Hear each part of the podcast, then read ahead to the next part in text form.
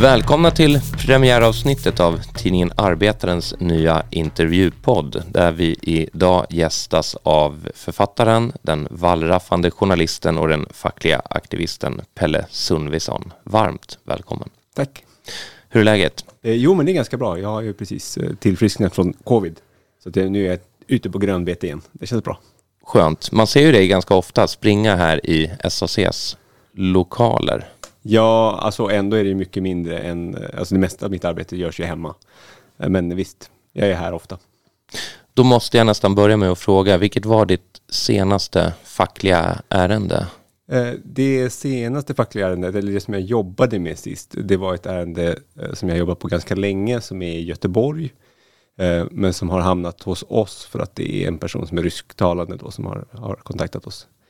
Och det är ett ärende som är nästan så här abstrakt att hålla på med, för att det finns oerhört mycket bevisning, men för varje bevisning så säger arbetsköparen att nej, det här är ju bara en tillfällighet. Alltså han har filmat sig själv på arbetsplatsen i företagets arbetskläder, och då säger de nej, men det här, han måste ha snott de här kläderna någonstans eller tagit dem någon annanstans ifrån.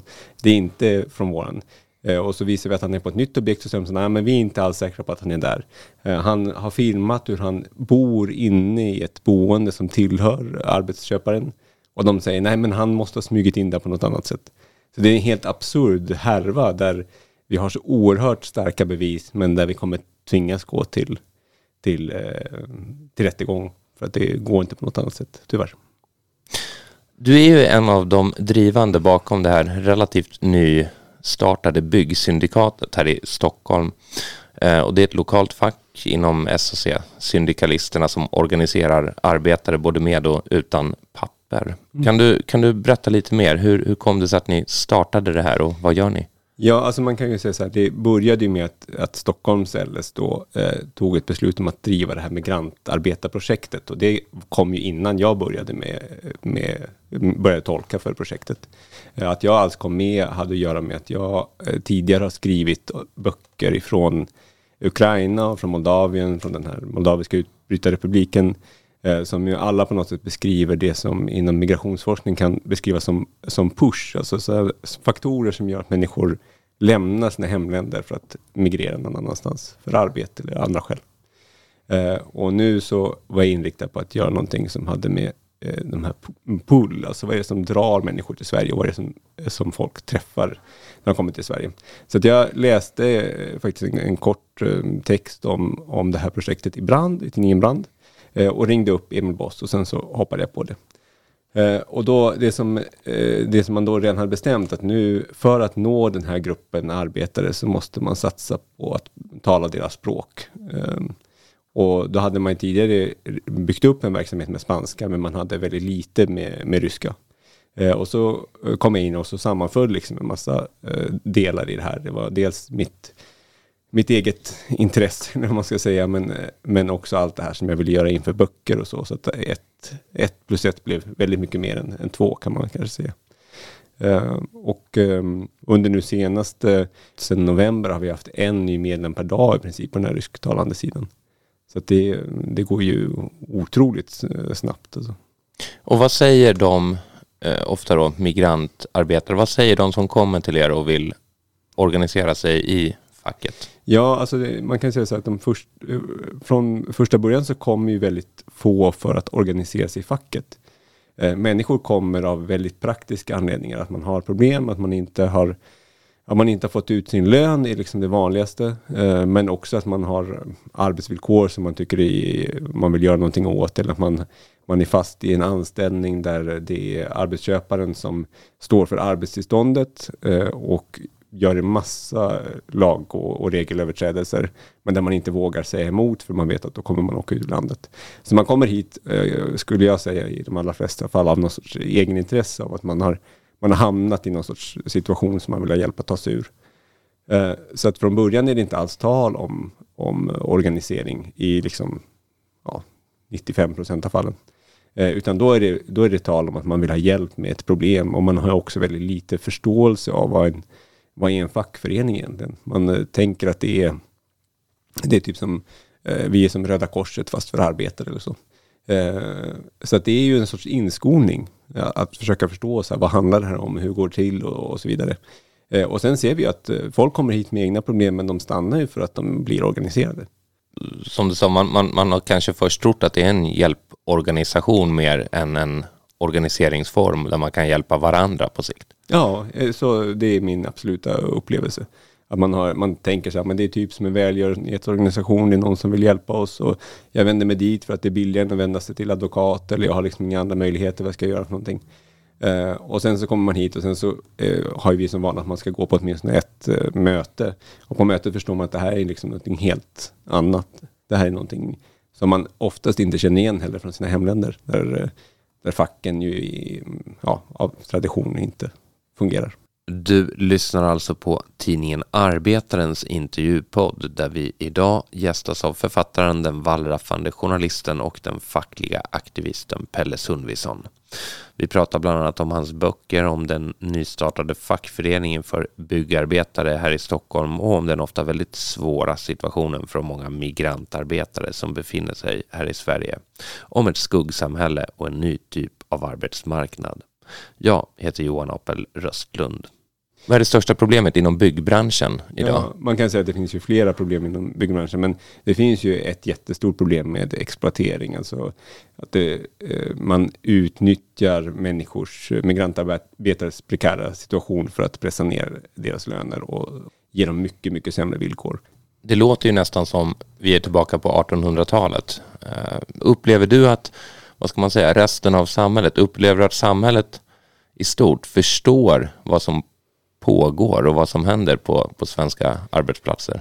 Nej, jag skulle säga att de allra flesta inte förstår. Jag tror att de allra flesta ser att det finns man är liksom väldigt glad att det finns så mycket billig arbetskraft. Det är så mycket man kan göra. Plötsligt kan man ta in liksom arbetare som klipper gräset eller som målar ens fasad eller så som man kanske tidigare inte har gjort, eller som ens föräldrar inte har gjort, eller något som man aldrig tidigare har varit van vid. Och det är ju, det känner man ju en jättelyx liksom, att plötsligt kan man få in arbetskraft, och det är ju, att ha någon annan som arbetar för en är ju såklart en lyx, någonting som alla vill ha.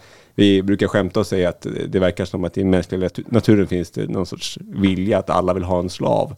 Och det kanske ligger någonting i det. Men du beskriver det helt korrekt. Alltså det är arbetsförhållanden som påminner om 1800-talet. Alltså det är en typ av daglönarsystem där arbetare inte har någon rätt. De har ju ingen rätt till semester, de har ingen rätt till någonting, de har inte rätt till pension, de står liksom helt utanför för alla system. Och det är också, man kan också säga att det är en väldigt tidig situation på så sätt att det inte finns någon medvetenhet. Det finns liksom ingen, man kan inte som arbetare har man liksom ingen typ förståelse av politik. Det finns ingen skolning, förutom oss har det inte funnits någon organisering. Det finns ingenting som gör att man kan förstå sina egna problem och sina egna frågor i ett större sammanhang. Alltså att man skulle kunna se att det här är en kamp mellan arbete och kapital som har pågått jättelänge. Alltså den är ju evig. Men det behöver man på något sätt få upp ögonen för tillsammans. Hur kommer det sig, eller är det bara ovilja, att de stora facken, har de inte hängt med här? Eller struntar de i det här, majoritetsfacken? Ja, det där är ju jättesvårt att säga ifall de struntar i vad det är. Men att de inte hängt med, det är ju alldeles, alldeles uppenbart. Alltså man har liksom haft det här att man ska ha LOs centrum för papperslösa och så, som ju liksom är en konstruktion där man inte får in speciellt mycket resurser, så de som finns där kan inte göra så mycket arbete som de borde kunna göra. Jag tror att siffran var att de hade 26 fall som man hanterade förra året, och jag kommer inte ihåg exakt, men om vi hade 200 fall eller något sånt där, så förstår man liksom skillnaden om hur mycket effektivare vi arbetar. Du lyssnar alltså på tidningen Arbetarens intervjupodd, där vi idag pratar med Pelle Sundvisson, författare och facklig aktivist som bland annat hjälper till att organisera papperslösa migrantarbetare här i Stockholm. Det finns ju en svårighet här, och det är ju så att i och med den här exploateringen av migrantarbetare så sker en lönedumpning. Och det är klart att alla är emot en lönedumpning. Och att då göra distinktionen att vi är emot lönedumpning men vi är inte emot migrantarbetarna. Tvärtom så ser vi att organisera migrantarbetare kommer att lyfta villkoren för alla. Det kommer liksom få bort den lönedumpningen. För att lönedumpningen bygger ju på det. Att det är, såklart kan jag ta in en ukrainare för 100 kronor istället för att betala någon som ska ha sociala avgifter och så vidare, arbetsgivaravgifter. Det är ju jättelätt val. Men om vi då pressar på och migrantarbetare organiserar sig så att den lönen höjs och närmar sig den lagliga lönen, då kommer ju plötsligt hela det incitamentet att hålla på och fuska att försvinna. Men det tycker jag man har missat från de stora facken. Man har haft någon sorts inställning att det här är människor som inte går att organisera. Det här är människor som inte har intresse av att organisera sig. Och man har liksom de initiativ som har varit, tycker jag, har handlat ganska mycket om välgörenhet. Alltså att man ska hjälpa dem för att det är synd om dem. Men det har ju aldrig varit en framgångsrik taktik någonsin i arbetarrörelsens historia.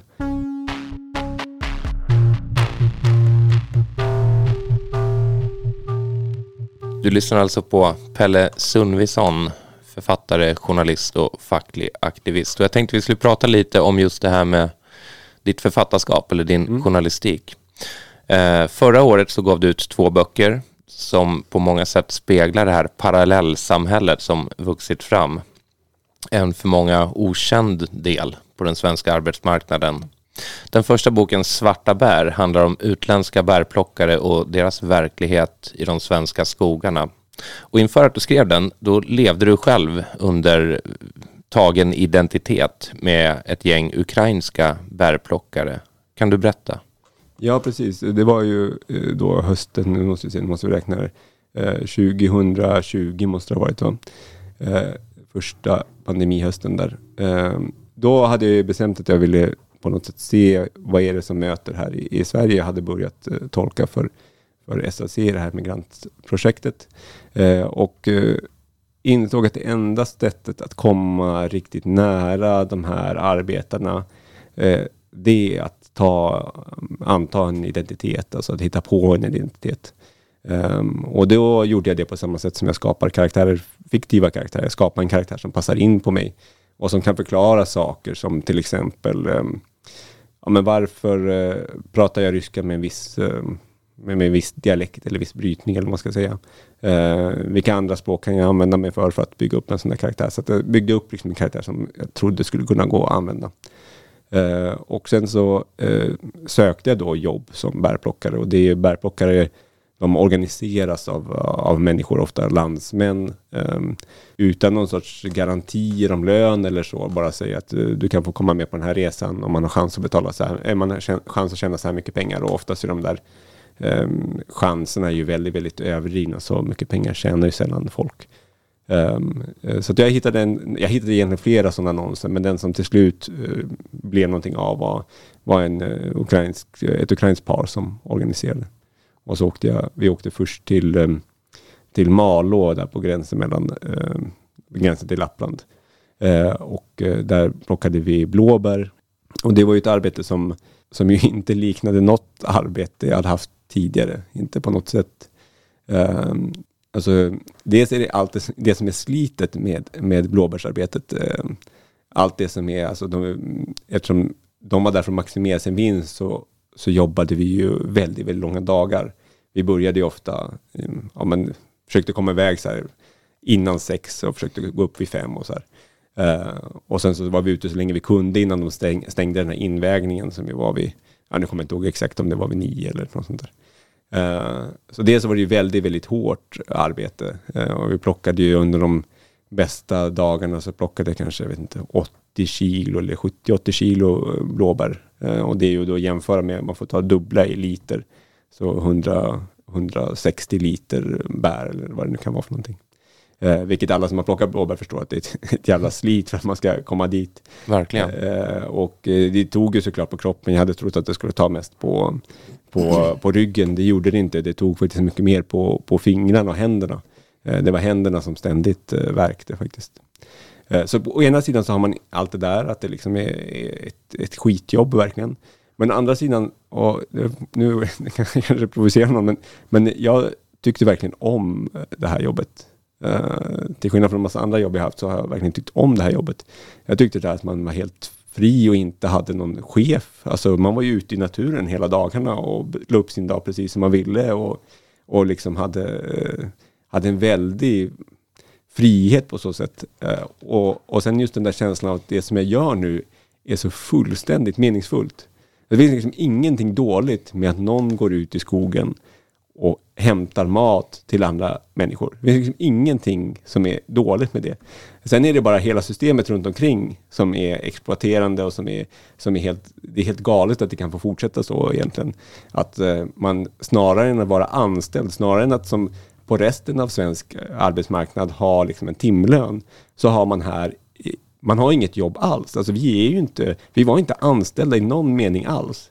Det var den här uppköparen som hade fixat vårt boende och som har tagit fram våra backar som vi hällde bär i och som sålde oss de här bärplockarna och så vidare. Men det fanns ingen, alltså enligt lag finns det ingen sån där arbetsköparrelation mellan oss. Utan det enda den enda relation som fanns, det var att vi sålde bär. Och istället, alltså när man plockar ut det här och börjar prata om bärpriser istället för pris på arbete, så händer någonting. För att det är klart att alla människor vill ha billiga bär. Jag har aldrig träffat någon som inte vill ha billiga bär. Det är mycket bättre med billiga bär än dyra bär. Men däremot så skulle man ställa frågan annorlunda. Vill du ha billigt arbete eller dyrt arbete? Då blir liksom frågan lite, den kommer liksom närmare en människa. Då är man inte helt säker på att man vill ha ett arbete som kostar 20 kronor i timmen. Det är inte alls säkert att det är lika attraktivt. Hur mycket pengar får de här bärplockarna egentligen med sig hem? Ja, alltså det där varierar ju väldigt mycket. Man ska säga att det år som jag var då, 2020, det var ju på alla parametrar så var det det bästa året någonsin. Och det beror på att det var ett år med massor med bär. Alltså det var många som beskrev det som ett rekordår liksom, på flera decennier så har de inte sett så mycket bär. Och sen så var det också så att pandemin hade satt in en massa restriktioner, så många av de här thailändska bärplockarna kom inte. Och det i sin tur drev upp bärpriserna. Så bärpriserna var kanske, ja men under vissa delar så var den kanske 100% högre än vanligt, dubbla bärpriset. Så att om man tänker sig att man har dubbla bärpriset och så har man mycket, mycket mer bär än vanligt. Och då kunde man få upp, ja men om man räknar på det kanske 80 kronor i timmen. Någonting sånt här fan att det blev. Men det är liksom under de allra bästa förutsättningarna, och det var för de som lyckades. Alltså jag var i ett sånt arbetslag, eller man ska säga, man är hopbuntad i bilar, där vi lyckades, men vi träffade också sådana som inte lyckades, som inte hittade bär helt enkelt. De kan istället bli skuldsatta då. Ja, precis. Så det var ju flera som åkte därifrån fastän det var ett sånt fördelaktigt år, och för de lyckades inte helt enkelt. Du, vilket ansvar har bäruppköparna, de svenska bäruppköparna? Det där är ju så svårt att säga, för eftersom lagen är gjord så att man köper bär, man köper inte arbete, så kommer ju liksom mekanismen bli att man köper där det är billigast. Och det är klart att man kan försöka tvinga någon att inte köpa just där, men i slutändan så kommer allt det där hamna i samma pott i alla fall. Så att jag skulle säga att det krävs någonting annat än att hoppas att uppköparna ska bli goda helt plötsligt. Lagar? Ja, precis. Lagar som erkänner bärplockarnas arbete som arbete.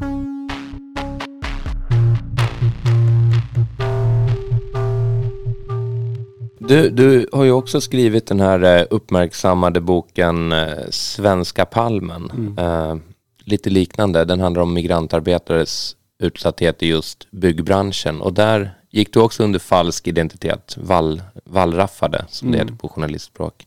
Ja, precis. Det var ju mycket längre arbete. Det höll jag på med 6 månader nästan. Höll jag på med det. Och det berodde dels på att jag kände att det där med bärplockandet, att när jag väl skulle sätta mig ner och skriva så kände jag att jag hade velat haft mycket, mycket mer material. Jag hade velat haft liksom mer fylligt material. Men sen var det också så att i det här arbetet med Svenska palmen så visade det sig att det var så överraskande lätt att komma in överallt, att få nya jobb. Alltså, det var ju hela tiden någonting nytt som hände. Så att därför blev det ett väldigt, väldigt stort material som jag sen skrev ihop.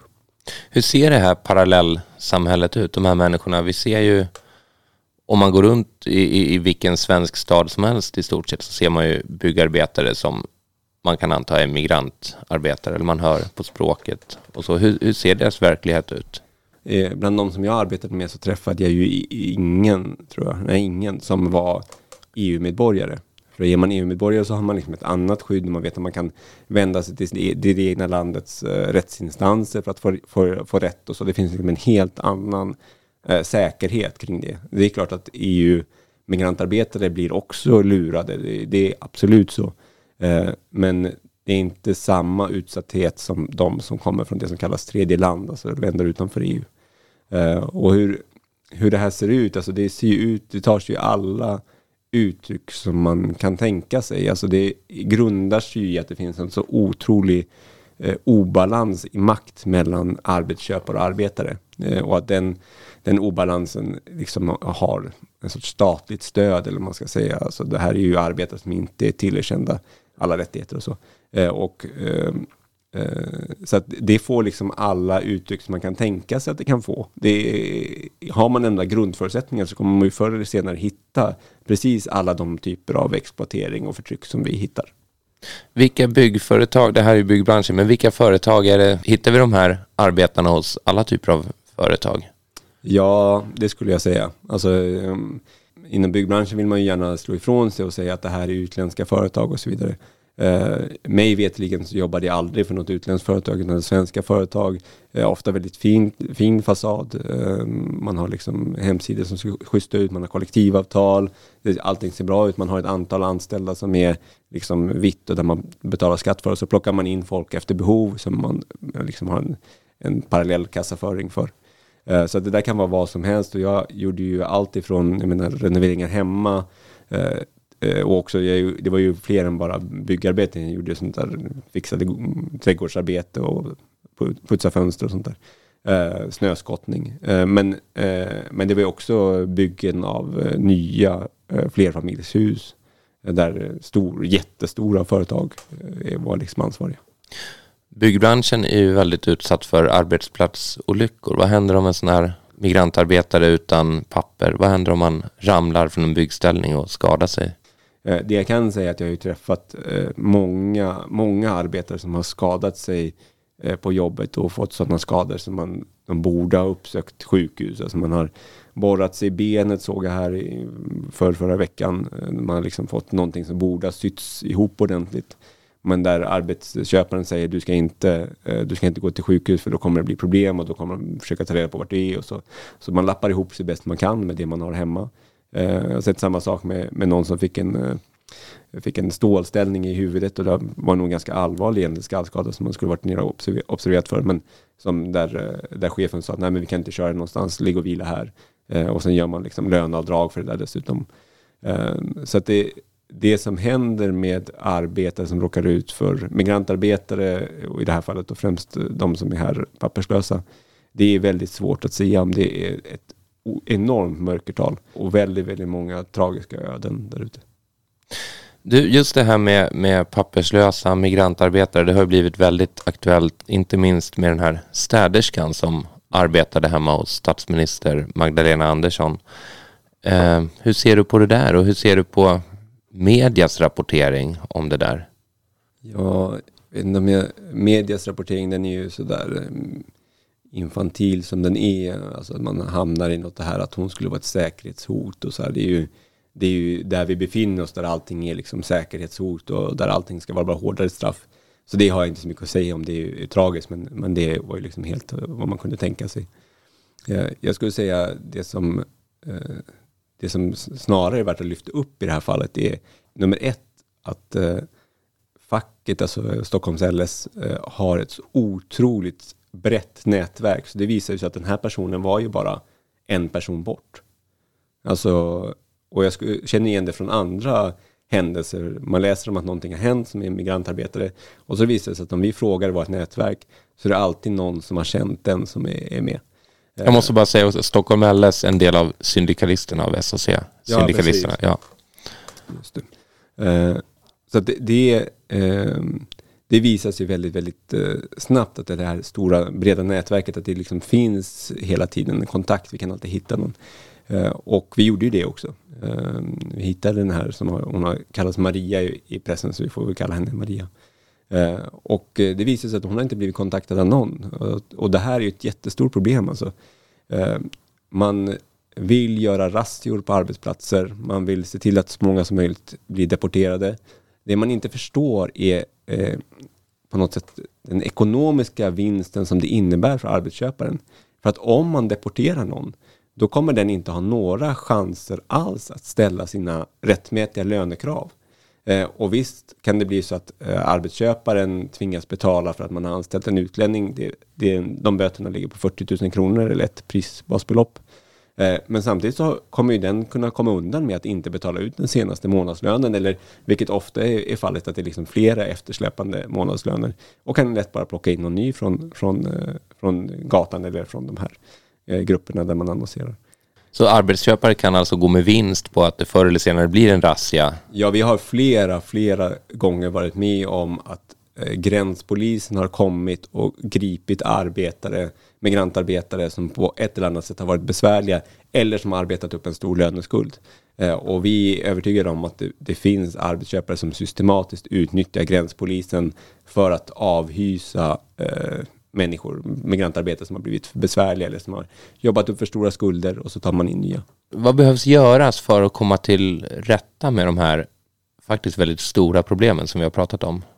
Alltså jag kan bara se en lösning. Om man tittar nu hur det faktiskt förhåller sig, så är det så att även papperslösa arbetare, de har rätt till lön, de har rätt till sjuklön, de har rätt till semesterersättning, de har rätt till skäliga arbetsvillkor och så vidare, så vidare, så vidare.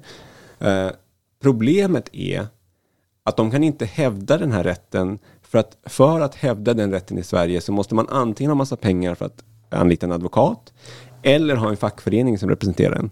Och eftersom man inte får komma in i fackföreningarna eller att man inte får komma dit när man redan har fått problem eller så vidare, för att trösklarna är så stora in till fackföreningarna, så hamnar man liksom mellan stolarna. Man hamnar i det här laglösa landet och kan då exploatera sig ytterligare. Medan om man ser till att sänka trösklarna och ser till att människor får facklig hjälp och så organiseras fackligt, då kommer man kunna avhjälpa problemet. Det har ju alltid varit lösningen. Det handlar om att arbetare måste få chans att organisera sig och kräva sin rätt. Och då kan man också höja lönerna för alla och komma ut ur exploatering. Så att vi tror att vi är på helt rätt väg, att det är det här som måste ske. Pelle Sundvisson, stort tack för att du var med i det här premiäravsnittet. Tack.